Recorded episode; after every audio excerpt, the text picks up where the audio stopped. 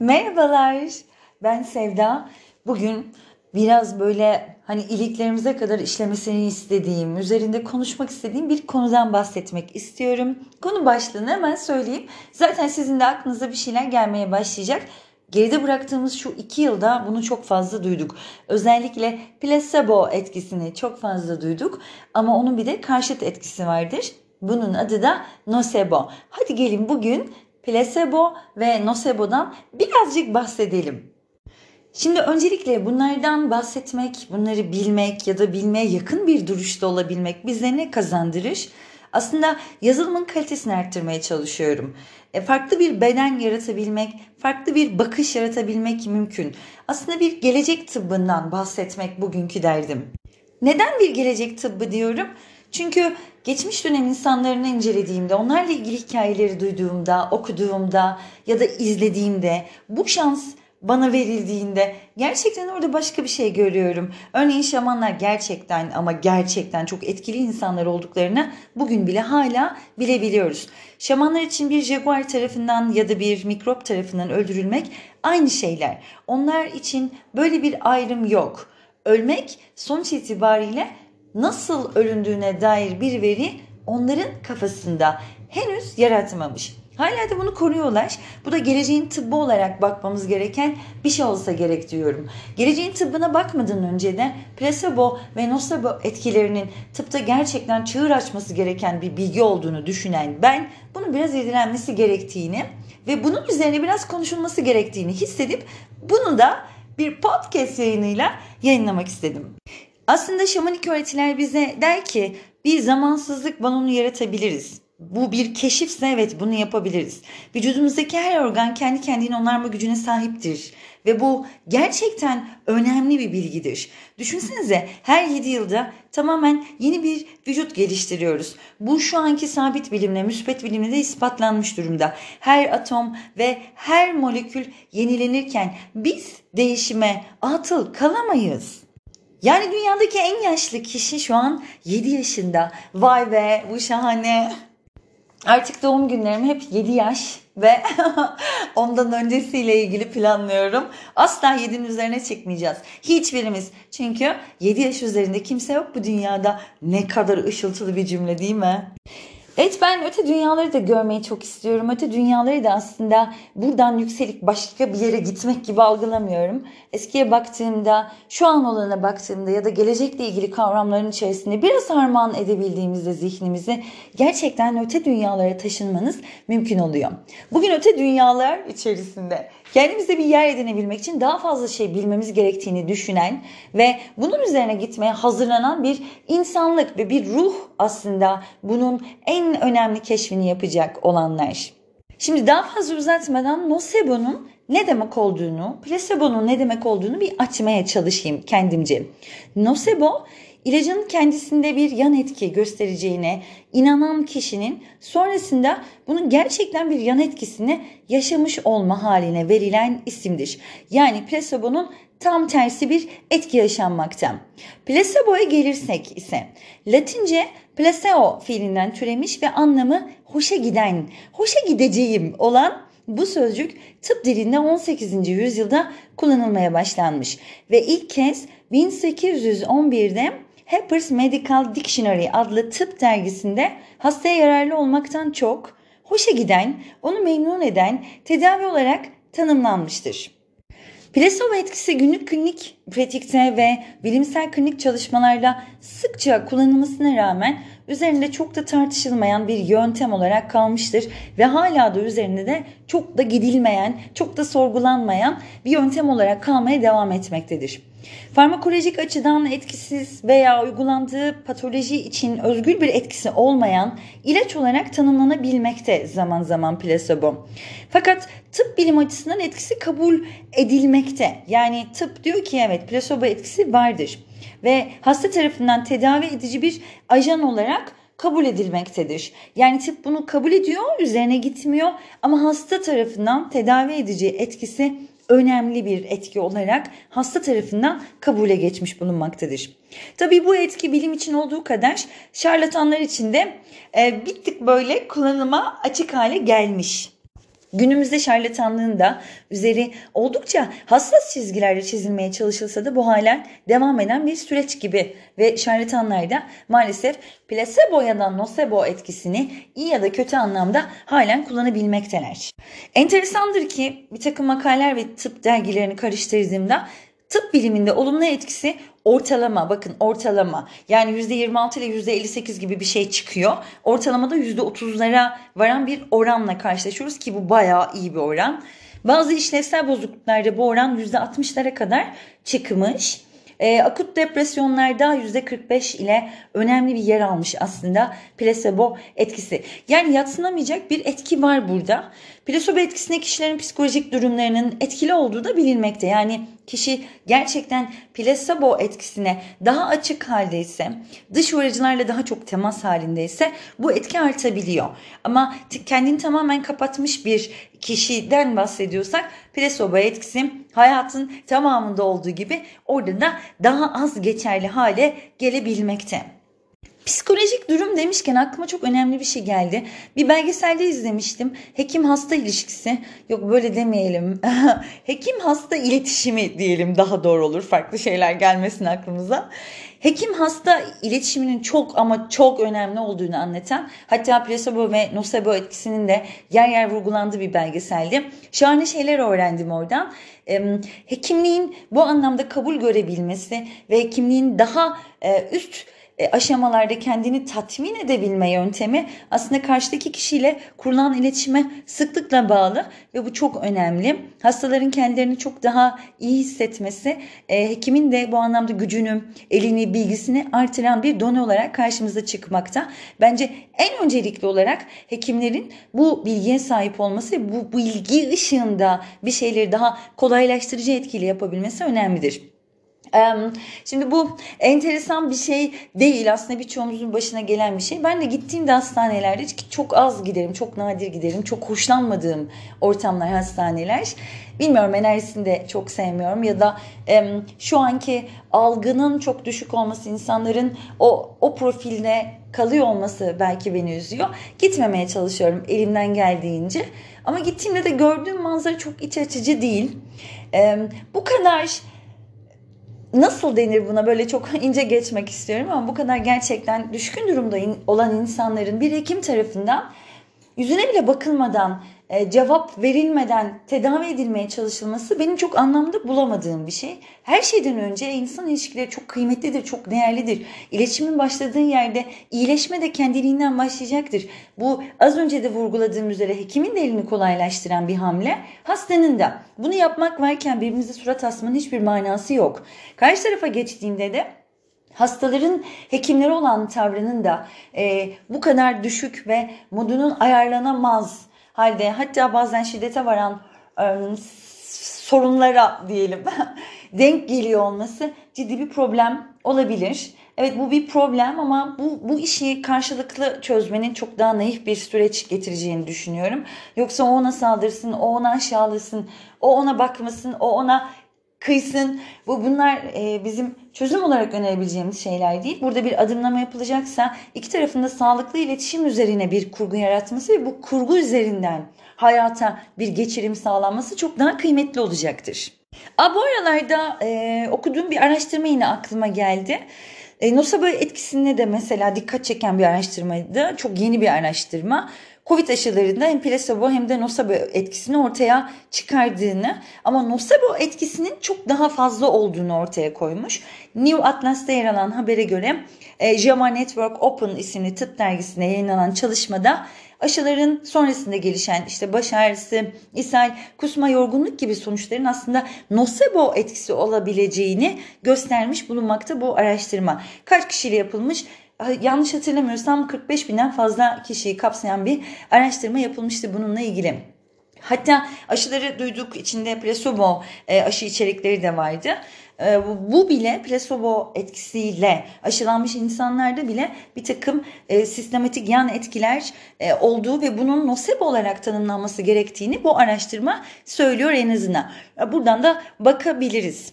Tabii ki placebo ve nocebo'nun tüm uygulanan sağlık ya da tıpla ilgili birçok veride geçerli olduğunu söyleyebiliriz tüm bu araştırmalar ışığında. Ama ve lakin bir şey daha var. Mesela Nocebo etkisini artıran bir takım şeyler olduğu da söyleniyor. Suçluluk, kendini çok fazla eleştirme, yalan çok fazla söyleme ya da fazlasıyla yalana e, tabi tutulma. Bunların hepsinin nocebo etkisini de artırdığı ispatlanmış durumda. Yani siz herhangi bir gündelik hayat içerisinde bunlardan herhangi birini fazlasıyla hayatınız içine katmışsanız ya da katılmış ortamların içerisine katılmışsanız nocebo etkisi fazlasıyla artıyor. Yani hayatın tüm getirileri içerisinde sizdeki düşkünlük, ağırlık, pasiflik enerjisi daha aktif hale geliyor. Ee, bu enteresan bir konu. Bu incelenmeye değer bir konu. Bilmiyorum tıbbın da bu işin içerisinde yer alan insanların da buna bakış açısı nedir? Ama nocebo ve placebo ki placebo bizim en sevdiğimiz daha çok olsun isteriz nocebo'da. Son günlerde gördüğümüz ise bunun tam tersi placebo yerine nocebo etkisinin insanlar üzerinde çok ağır bir baskı yarattığını ben en azından gözlemleyebiliyorum. Ama bütün bunları aşabilmek için de bazı şeyleri bilmek, onların içerisinde biraz harman olmak, kendi düşüncelerimiz üzerine tekrar düşünebilmek. Bunlar önemli önemli kavramlar ama bu kavramların içerisinden size ait bir değer çıkartabilmek çok daha kıymetli olsa gerek. Şimdi ben bu aralar biraz etimolojiyle de ilgileniyorum. Çok seviyorum, çok keyif alıyorum. Etimolojiyle ilgili elime geçen her şeyi, her bilgiyi okuyup sindirmeye çalışıyorum. Çok farklı yerlere varmama sebep oluyor. Bence siz de etimolojik kökenle ilgili yani kelimelerin kökenleriyle ilgili nereden geldikleriyle ilgili birkaç bilgiye sahip olduğunuzda bunu böyle ahım bırakamayacaksınız. O kadar şahane şeyler öğretiyor ki size etimoloji. Kökün nereden geldiğini bilmek şahane şeyler öğretiyor. Bu, bu bunlarla ilgili araştırmalar yaparken şimdi aklıma geldi. Hekim yani hekim kelimesi nereden gelmiştir diye sorgulamaya başladığımda bir baktım ki hekim hekemem yani hakim hikmet sahibi, bilge, filozof, tabip sözcüğünden alıntı. Şahane değil mi? Hakim olmak, hikmet sahibi, bilge, filozof. Ne kadar şahane. Yani hekime bir atıp var kafamızda ama kökene baktığımızda, etimolojik durumu gördüğümüzde taşlar çok daha güzel yerine oturuyor. Arapça sözcük yani Aramice, Süryanice aynı anlama gelen hakim sözcüğünden de alıntı bu arada.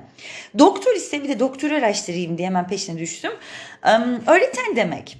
Yani bir ünvan aslında. Latince e, nasıldı? Docore sanırım. Docore diye yazılıyor. Nasıl okunuyordur? Dosore gibi ya da dokore gibi. Bu kökten gelen bir sözcük. Sonradan hekimler için de kullanılmaya başlanmış tabii ki. Bu dokore ya da dosore dene, denen sözcük. Tıpta e, nereden geliyor, tıp nereden geliyor diye düşünürsek onun da aslında etimolojiden e, ayrı eski Mısır'daki Tap şehri ya da bazı kaynaklarda Tep Tebai diye geçen şehirden ismini alıyor. Orası ünlü bir tıp şehri. Yani tıp ilminin böyle kaynadığı alanlardan bir tanesi eski Mısır'daki Tap ya da Tep ya da Tebai dediğimiz bu şehir. Tıp da buradan gelmekteymiş. Tabip ise Arapçada tıp ilmiyle uğraşanlara deniyor. Yani doktor farklı, hekim farklı, tabip farklı.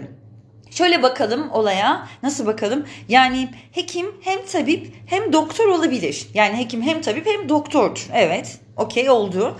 Ama her tabip ve doktor hekim midir? Aa, her tabip ve doktor hekim değildir. Yani hekimliği koyduğumuz yeri bu etimolojik kökenden baktığımızda çok daha iyi görebiliyoruz. Orta Asya'da bak bu da şahane bir şey. Orta Asya'da ise Atasogun dedikleri hekimler var. Onlara hekim diyorlar. Atasagunlar sadece fizyolojik iyileşmeyle ilgilenmiyor aslında. Ruhani iyileşmelere de büyük katkıda bulunan insanlar. Atasagun deniyor onlara. E, anlamı da bilen, saygın kişi.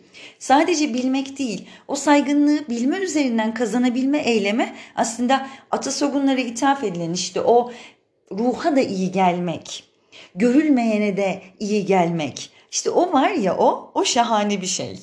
Şimdi biz günümüzdeki tıbba baktığımızda bir şeylerin evet çok istediğimiz gibi olmadığını ya da yanlış gittiğini düşündüğümüz şeyler olduğunu görebiliriz. Bunun içerisine şiddeti de koyarsak çok daha ağır bir tablo çıkıyor.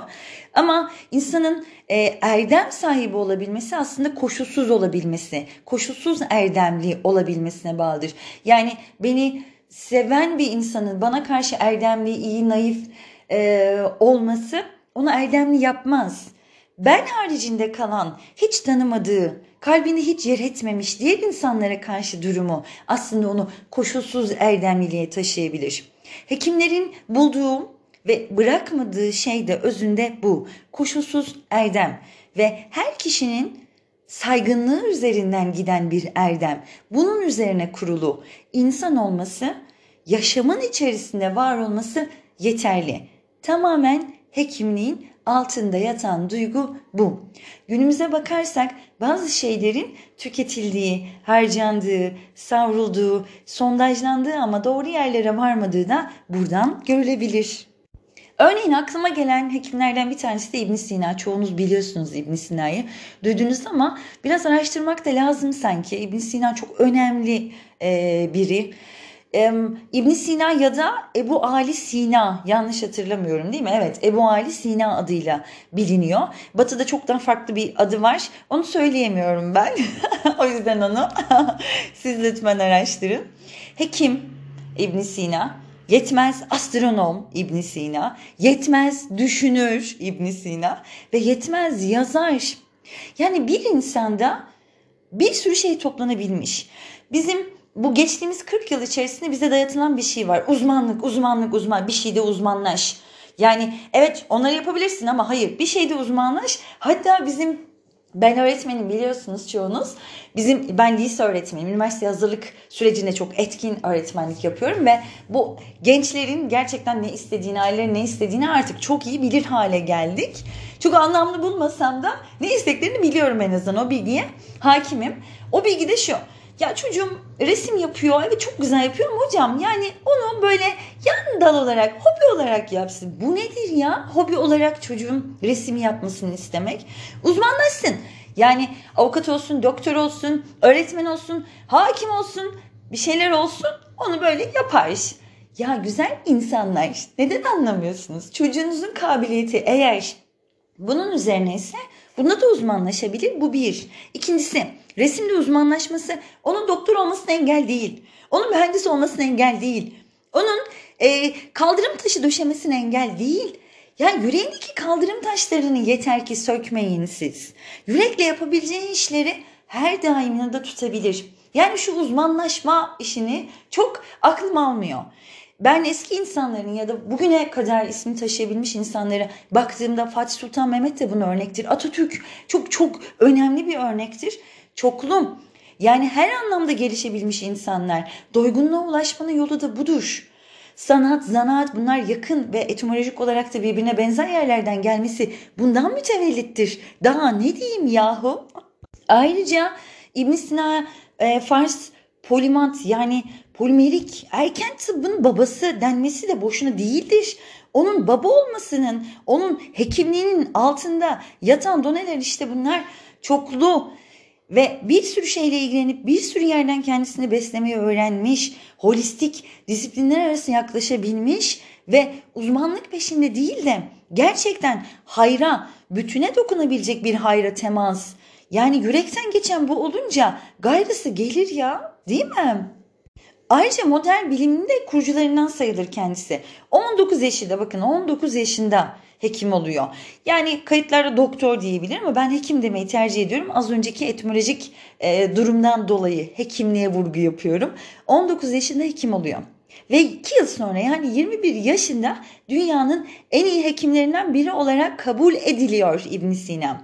Hekimlerin öncüsü olarak nitelendiriliyor.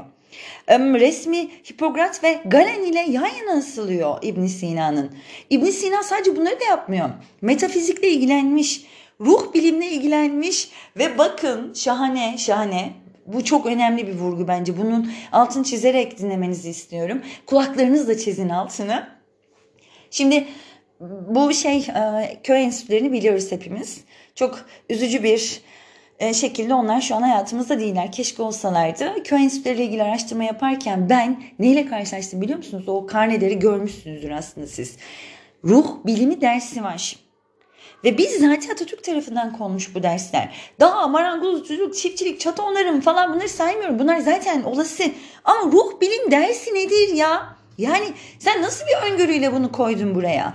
Şimdi biz ruh bilim falan ben metafizik falan deyince böyle insanlar ya olabilir çünkü evrendeki hiçbir kapıya kapalı değil benim aklım, zihnim, gönlüm. Her şeye açım. Burada yaşamaktansa biraz yükselmeyi farklı yerlerden bakabilmeyi tercih ediyorum. Doğru da yan, doğru ya da yanlıştır, haklıyımdır ya da haksızımdır. Bunlar değil mevzu zaten.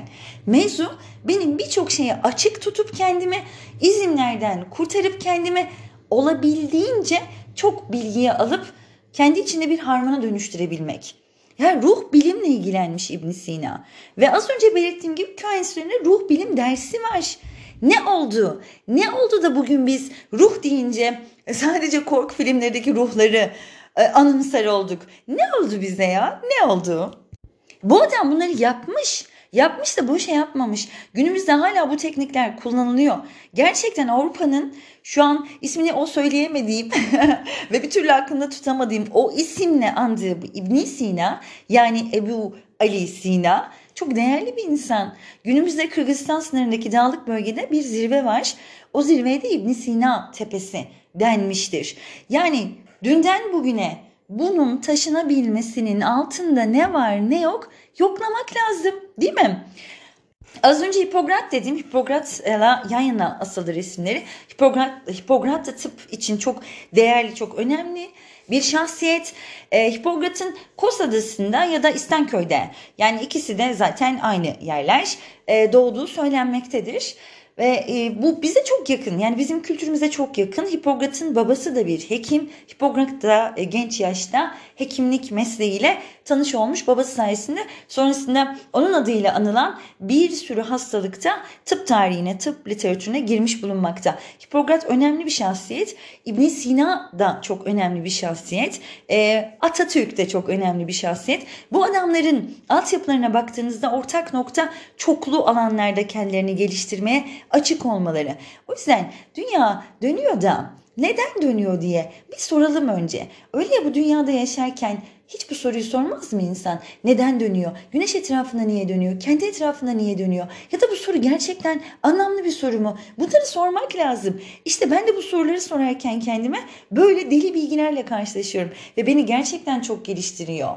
Neden birlikte gelişmeyelim? Böylesi daha güzel değil mi yahu? Ha bunları araştırırken ne oluyor? Yeni bir araştırma konusu çıkıyor karşınıza. Ve bunları bilmek gerçekten bir işime yarar mı? Bunu düşünmüyorum bile. Benim işime yarar mı diye düşünmüyorum. Bilgi kıymetlidir. Bilgi bilgidir. Net. Peki sonrasında böyle şey var yılan sembolü böyle böyle tartışılıyordu. Dikkatimi çekti. Dedim acaba nereden geliyor? Sonra çok ilginç bir bilgiyle karşılaştım. Profesör Doktor um, Süheyl Ünver'di sanırım. Yani Süheyl'di. Evet Süheyl Ünver. Çankırı Darüşşifası'nda gezerken bir taş üzerinde çifte yılan sembolü görüyor. Ve diyor ki ya bu Türk geleneklerinde var. E bunu yansıtsın. E, Türk geleneğinin içerisinden gelen bir figür olsun. Hekimliğin sembolü olarak bunu kabul edelim der. 1937'de de bu kabul edilir. Bak daha enteresanı geliyor şimdi. Hazır mısın? Ya bu muhteşem bir şey. Seneler geçiyor. 1956. 1956 yılında Dünya Tıp Cemiyeti iki yılanlı o sembolü Dünya Tıp Birliği'nin sembolü olarak benimsiyor. Vay canına. Yani bugün Dünya Sağlık Örgütü'nün, Dünya Tıp Birliği'nin kullandığı sembol bir Türk'ün 1937'de yahu Türklükten bir eser olsun, bir sembol olsun ve bunu taşıyalım deyip bu olsun dediği o sembol, o çift başlı yılan ya da çift yılanlı sembol şu an Dünya Sağlık Örgütü'nün de tıp sembolü olarak kullanılıyor. İnanılmaz bir şey değil mi? Derinle inersek bununla ilgili bir sürü söyleyebilecek bir sürü şeyim var ama çok uzadı. 24 dakika olmuş. Aman Allah'ım. o zaman biraz kısa kesiyorum ama bu sembol bence araştırın. Çok derin bilgilere ulaşacaksınız. Ve bu sizi gerçekten çok başka yerlere taşıyacak. Emin olun ne işime yarar diye düşünmeyin. Çok kıymetli bilgiler. Kendi tarihinizle tanışırsınız en azından. Tamam mı? Bu da güçlü bir argüman sağlar hayata dair. Bu sembolde sopa yaşamı simgeliyor. Dişi ve erkek yılan var. O çift yılan dediğimiz. Biri dişi biri erkek. E, dişi ve e, erkek yılan ise gençliği sembolize ediyor. Aslında dengeyi ve birlikteliği de sembolize ediyor.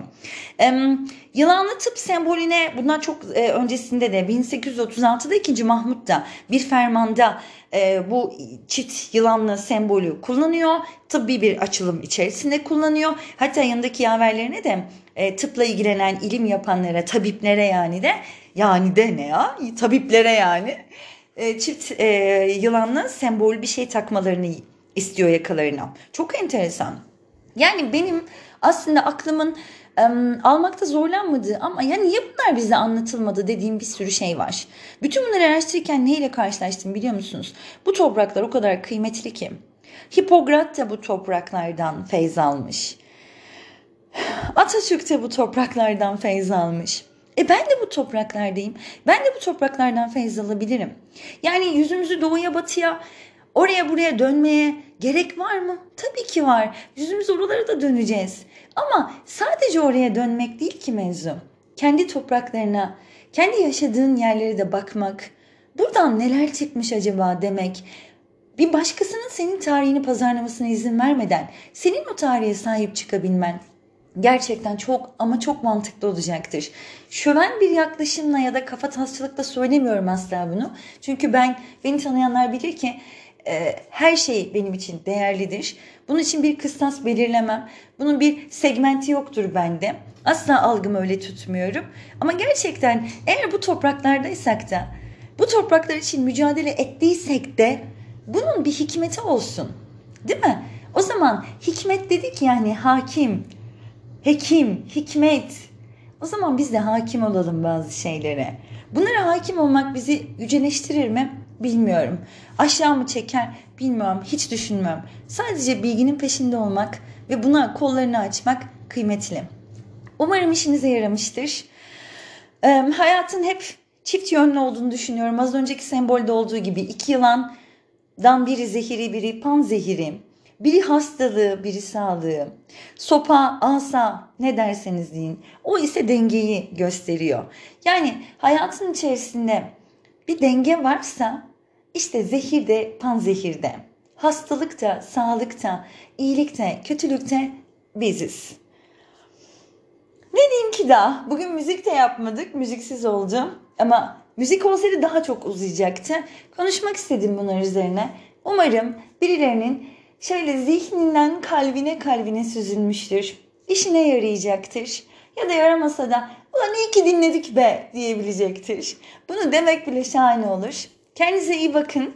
Bir diğer podcast'te görüşmek üzere. Hoşçakalın.